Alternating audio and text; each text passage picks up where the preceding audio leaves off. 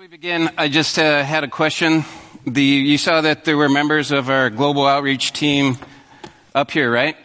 They were praying, and then um, I just want to ask you: Did you see anybody wearing any international garb? They had this great idea. It was like, "This is going to be Global Sunday. We're going to get together. We're going to celebrate." George, bring your international stuff. You can wear your international stuff as you preach. What's up? Where's your international stuff? I'm the only one, right? That was a great idea. All right. I don't know what that says about our relationship with the board, but something, yeah? All right. Let's pray. Father, we give this service to you. We are here to celebrate um, what you're doing around the world and for the privilege of being able to participate. Pray that um, as I speak, that you'll take me out of it. Thank you for this opportunity. In your name, amen. So we are in the very last sermon of the good life, right? And we've been walking through and really stressing hard that the good life is not the abundance of stuff, things, doesn't matter, right? Material stuff, and not the absence of what? Difficulties, trials, troubles, right? So, that's what we're going to talk about today at Global Outreach Sunday we're going to finish up this series looking at the church around the world because we are part of that church, okay? There's one church, there's Jesus Christ Church, and I love seeing and hearing about how people are stepping into God's larger redemptive story. I love hearing the stories about how people as Jesus' hands and feet are moving out and God is really blessing that. We're going to celebrate that. And we're going to celebrate our partnerships around the world. Okay? But we're also this morning want to be very aware of some of the costs that happens as people from this fellowship, as people from this church, as Paul would say, have moved out to the regions beyond, right? And we also want to talk about some of our international ministry partners that are being persecuted for the gospel as we speak. What is our part in this? How do we play a significant role? We support them, right? We're sending church for our missionaries. And first and foremost, we pray. We pray against isolation. That's one of the things that everybody, every missionary comes to grips with because there's lots of things coming against them in culture, in just the foreignness of it, in societies that not supporting or friendly to the gospel. They feel isolated.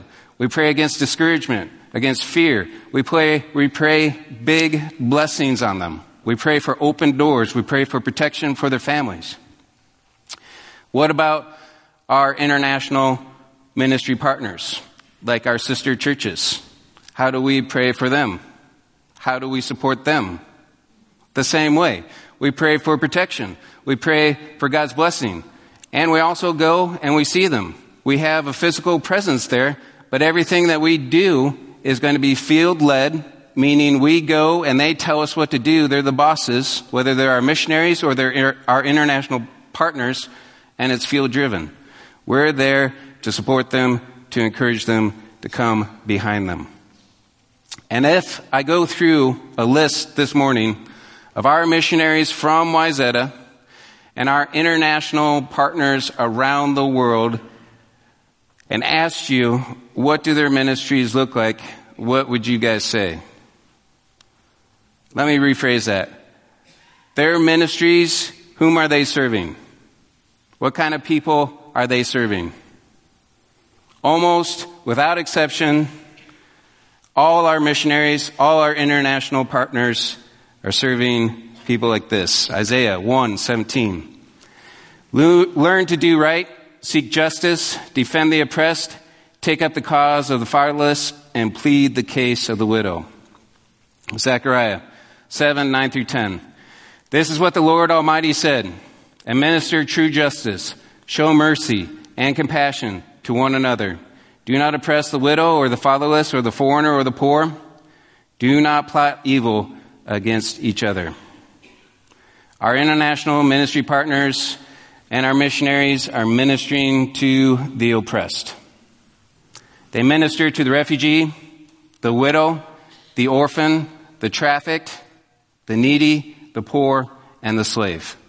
And our role is to do likewise. What can we learn from our missionaries and our ministry partners? What's our role? That's what we're talking about this morning. What is our motivation? The Bible speaks very clearly about our responsibility to serve those who are marginalized and the needy. Christ spent the majority of his ministry with the marginalized and the oppressed. He could have easily remained in the temple and just taught. But he didn't. He went out to people who didn't feel comfortable or welcome in the temple. Is there a call on me to serve the broken and needy? Is there a call on you this morning to do the same? To serve the broken and the needy, the poor, the marginalized, the oppressed? Is it part of who we are? What was Sodom and Gomorrah's sin? You remember back in Genesis 19, Abraham, Lot, Lot was there. God wipes out Sodom. What was their sin? Why did God do it? Go ahead. Sexual immorality, right? That's what we all think. Part of that's true. But Ezekiel says it pretty explicitly in this, 1649. Now this was the sin of your sister Sodom. She and her daughters were arrogant, overfed, and unconcerned. They did not help the poor and needy. God saves people from all walks of life. But He doesn't just save us, He saves us into a body of believers, into the church. One church, not many different churches. We support each other, and our role as Wayzata is to stand with our brothers and sisters in Christ around the world. And this morning, what we're going to talk about is the way we do it. Because we're Westerners and we're working with the global South, we're working with the East, we're working in different nations, the way that we work with our ministries, the way we work with people who do not know Christ, the way we do missions, it matters. Okay? So, here is our ministry philosophy. And this is going to be pretty basic. We are not event oriented, okay? We are relationship oriented, okay? All that means, and this is kind of, um, it's not a continue, it's like, a, think of this as like a pendulum, okay? All this means is that there are different phases of ministry and missionary work, this would be kind of event, right? And this would be relief. And this would be kind of the physical needs, alright? And I put two chairs really close together because this is how much emphasis we put on this, okay? And I know that might sound counterintuitive. This here, from here, is relationship, okay? This is development. This is walking alongside in true partnership. And then beyond is release and mobilizing them into ministry. Does that make sense? Am I right, dear? Terry thinks it's okay? All right. This is what we're going to do, and I'm going to walk back and forth between relief, development, rehabilitation, and release, okay? And this morning, this talk, if you haven't read a book, by Dr. Fikkert, and there's another book, Dan Myers, Walking with the Poor. Dr. Fikkert wrote a book called When Helping Hurts. So this is kind of a combination of all this and my experience and some of the mistakes that we made. But then I don't want you to just take my word for it because I got a lot of stuff that Jesus says. So Jesus is going to back me up this morning, okay? So we're going to look at how we do ministry. Because I think there's some potential disconnects here. I think there are three things that we need to be aware of because even if we do have a good heart, even if we are trying to walk with the needy and the poor, there are things that we need to be aware of because we might be, as the book says, trying to help, but we're really hurting those that we want to help. We want to define the relief part first, okay? How do we find this part of our ministry? In what terms? Usually material terms, okay? There's a lack of something, right? There's a lack of health care. There's a lack of food. There's a lack of income, right? There's a lack of wealth. And so we respond in this area with material needs. We come along and we help them in those types of areas. Something is broken and we need to fix it. And for us, that part is really easy, right? We understand the material. As Westerners, we define most of our successes in material terms. I have a question though. What is poverty? What is brokenness? And this just isn't an academic question, okay? Because how we answer what is poverty, how we view the marginalized, determines our answers and how we help. Are we just looking at symptoms or are we looking at underlying causes? Let me give you a scenario, okay, from Kenya. I want to introduce you to Kanika. Kanika lives in a slum in western Kenya. She is female in a male dominated society, subjected to polygamy, to verbal and physical abuse, and has fewer years of education than the males in that society. She lacks confidence to look for a job. But one day things change and she decides to be self-employed to try to get out of this cycle. Needs to get a loan to start. When she gets the loan, there's a 300% interest rate on a $25 loan. She's selling homemade charcoal in the local, local market. But guess what? So is everybody else. So what does that do to the price? What does that do to her profit margin? It's almost zero. She doesn't sell anything else because she has no access to any other resources. So what does she do? She's stuck in the cycle, doesn't know how to get out. She goes to the shaman and asks for help, asks him to assess her situation. The shaman says, you know what? You've angered your ancestral spirits. You need to buy a goat. You need to sacrifice that goat to appease the spirits. Is there material poverty there? Absolutely. Is there more than material poverty there? Is there broken relationship there?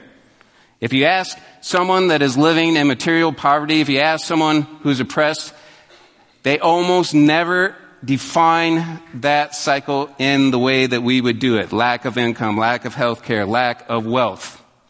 They do it in psychological and social terms. Terry and I have met people that have named their children literally translated no name or you don't know. It's a sense of hopelessness that they can't break out. And when you talk to them, what they say is, I am nothing. I have no hope. There is no future for me. There's no future for my kids. It's degrading. It's lack of dignity. That's how they describe it. There's another brokenness there. There's another brokenness that we cannot help with if we are solely focused on the material, on relief. It is appropriate, and we'll get to that. Let's talk about relief. Let's talk about the event. Let's talk about the physical need. Is building a hospital a good thing? Should we be doing relief work? I'm going to say yes. I'm not going to say true. I'm going to say yes. All the schools and the clinics that we built are good things. But I'm going to exaggerate this, okay, just so you get a picture. Is putting a three million CT scanner in that hospital a good thing? No, and here's why, because they can't maintain it. When that breaks down, that will just be a broken machine and they're right back to where they started. Because we go in, we have all kinds of money, right? We can do that, we can afford that, but we never think about their culture. And when we do that in services and goods, we have all these well-intentioned NGOs going in, funded by the West. Local economies cannot compete with the Western dollar, and what happens is we end up putting people out of jobs. Why wouldn't they go to the NGO? Why wouldn't they get money from the NGO? That is not what we're doing here this morning. If you don't know it, we have a global marketplace back in the fireside room. It is cool. And the idea behind that is we have product from Peru, Ethiopia. Ethiopia has pillows. We have product from Turkey. We have product from our global ministry partners, nationals, okay? Refugees are making product. We're working with Art to Heart, sending materials over there and doing training. That's part of the Ethiopia trip. They're going over to train Ethiopians how to sew the pillows so that they can make a living and support themselves. Go back and check out that global marketplace because that's an excellent way. It's in the fireside room. It's an excellent way to support nationals and mobilize them and release them into ministry. Because can they do ministry if they can't live? No. And we are called to help the needy, to help the oppressed. And did I mention there's Haitian coffee back there, right? If you want your coffee, go back and get some Haitian coffee. And there's Turkish delight, okay? There's other things, but there's Turkish delight. Do you guys know what Turkish delight is? It is the thing in the lion the witch and the wardrobe that Edmund sold his soul for to the white witch, okay? And I'm not telling you to go back there and get Turkish delight and sell your soul, but, you know, maybe. Semantics, yeah? Sell your soul to Jesus. Go back there, check it out. It's cool. Reasons why we like relief. Reasons why we focus on the event almost exclusively and don't develop relationship. And when I say we focus on this, this is necessary, but we let the nationals lead in relationship. Here is one of our first disconnects, okay? Matthew 6, 1 through 4. Be careful not to practice your righteousness in front of others, to be seen by them. If you do, you will have no reward from your Father in heaven. So when you give to the needy, do not announce it with trumpets as hypocrites do in the synagogues and on the streets to be honored by others. Truly I tell you, they have received their reward in full. But when you give to the needy, do not let your left hand know what your right hand is doing so that your giving may be in secret. Then your Father who sees what's done in secret will reward you. What's the difference between righteousness and self-righteousness in this passage, okay? Look at the connection between verse 1 and 2 and 3, okay? It says this, be careful not to practice your righteousness. And you know what? Jesus tells us what our righteousness is. It's not if, it's in verse 2, so. This is your righteousness in verse 2. So, when you give to the needy. Again, in verse 3, it's not if, right?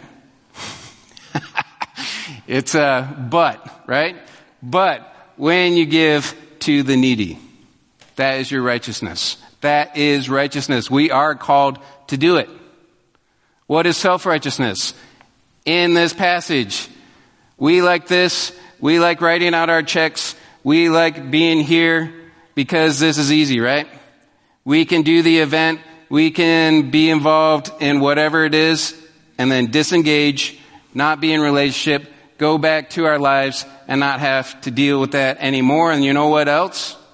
Because we did that, we can self-glorify a little bit. We can say, you know what? I am involved. I am doing this. I do have heart for the poor. Jesus warns us against that. The difference between righteousness and self-righteousness is right there. So, let's talk about this part, okay? Development, relationship, rehabilitation, reasons why we don't like it. And this is the second potential disconnect for us, okay? The first disconnect is we try to solve spiritual problems exclusively in material terms, okay? That is not going to work for Kanika from Kenya.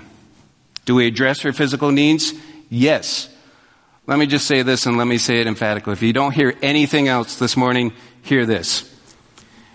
I'm not saying don't do relief work. I'm not saying don't give money. Okay? I'm saying double what you give. Any money that you're giving to the poor right now, double it. Any ministry that you're working with right now that's working with the oppressed and working with injustice and working for the needy, double it. That is not what I'm saying. What I am saying is double your money. Give more money. But don't do that exclusively. Because if we do do that exclusively, we don't walk with them in relationship and we come from a Western perspective and it's a heart issue. Is that clear? Double your money. I don't see anybody's checkbooks out, okay? Let's do it. Double. All right. It's a heart issue. Here is the second potential disconnect. What's the greatest commandment? We're going to go out of Luke 10. What's the greatest commandment? Luke 10 is this, love the Lord your God with all your heart, with all your soul, and with all your strength and all your mind. And love your neighbor as yourself, okay? So in Luke 10, we have the greatest command, and let me give you a little context for this. This is an expert in the law. This is a lawyer that is, we learn from this uh, text that he's not really sincere, right? He asks for eternal life. What do you have to do to have eternal life? Jesus turns it back on him because he knows that this guy is duplicitous. He knows he has alternative motives. He's tr- motives. He's trying to trap Jesus in some kind of heresy with the Old Testament. Okay, that is what is going on. And so Jesus, you don't just, you, you, I don't know, these guys don't learn. You don't mess with Jesus in this kind of rhetoric back and forth. But Jesus is going to take him out. Okay. So, what does Jesus say? You answered correctly, right? So the man, we see that this lawyer was not being honest. He was not seeking eternal life because the crux of this passage rests on verse 29. And what does verse 29 say? Who's my neighbor, right? He wants to know who my neighbor is. And this is such a misunderstanding of the demand that God has placed on us on this commandment. Because there is a disconnect here. We like the first com- part of the commandment, but we ignore the second part. Love your neighbor as yourself. And Jesus knows this, and this is why. He answers not the way the man expects, but with the parable of the Good Samaritan. And the Good Samaritan, what happens? There's a man along the road gets taken out by robbers, by three thieves, left on the side of the road. He is clearly suffering. He's down. He's oppressed. And then Jesus picks three very specific people, right? The priest, right? Very holy, Israel, who frecked him. The layperson, the Levite coming along, and then the Samaritan, who Israel, who Jews have open hostility toward, right? Samaritans are half-breeds. Jews don't like them. Jesus then turns it back around and the Samaritan, by the way, if you don't know the Good Samaritan, the Good Samaritan is the only one that helps the person in the ditch, right? That's been robbed, that's been stripped, and takes him to the inn and sells all the debts. Jesus turns to the lawyer and says what? What's the conclusion? Which one of these does it seem to you became a neighbor to the one that fell among the thieves? There's no other choice. The lawyer answers, the one who showed mercy on him. And Jesus simply replies, go and do likewise. Verse 29 is the crux because another way to phrase this question that the lawyer is saying, Jesus, I want you to tell me who the neighbor is. I want you to tell me who to love. Right? Surely I'm not supposed to love the Romans. They're oppressing God's chosen people. Jesus, surely my neighbor aren't the prostitutes or the taxpayers or the tax collectors. Surely it's not them, not the lawbreakers. And Jesus, tell me that my neighbor is not the half-breed Samaritan. That is another way to phrase this question. That is what the lawyer is specifically asking. Jesus, tell me who my neighbor is and then, then I can focus all my love and attention on that person and exclude everybody else. Jesus in this parable is saying there are no national boundaries. He uses the Good Samaritan for a specific reason to point out that this lawyer doesn't have the heart of a servant or neighbor. I think the point of this command, love the Lord your God with everything you got, and love your neighbor as yourself.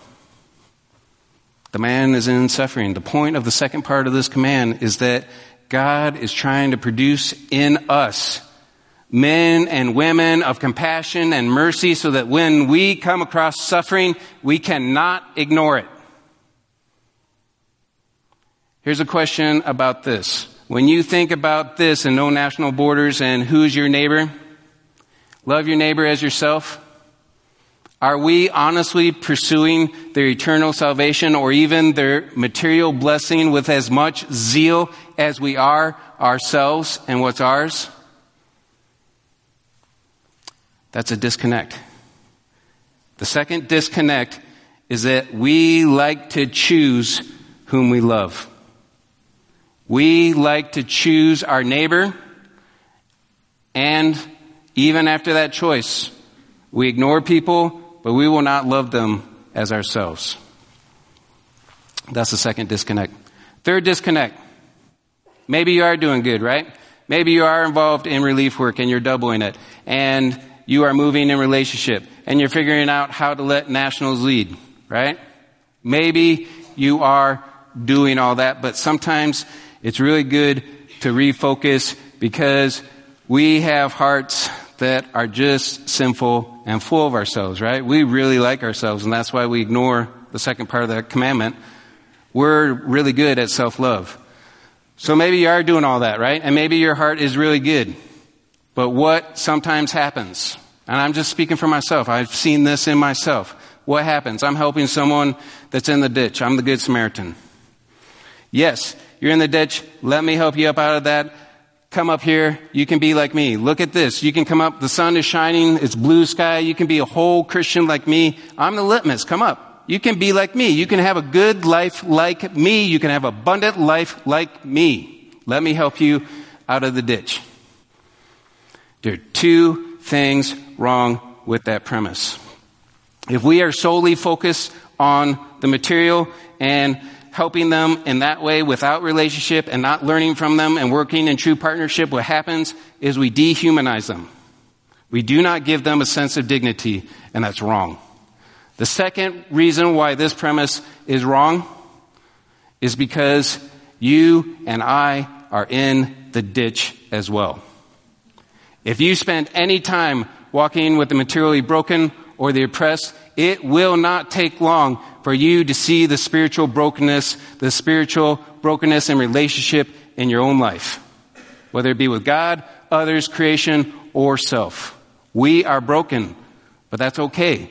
Because the cry of the broken and what we learn from the persecuted church is that we need Jesus. We cry out, Jesus, we need you. And that's a good thing. That is what we should be crying out all the time. If you are partnering with God in His larger redemptive story, and you're doing so in such a way that you can fulfill your part on your own, then may I suggest that God has more for you.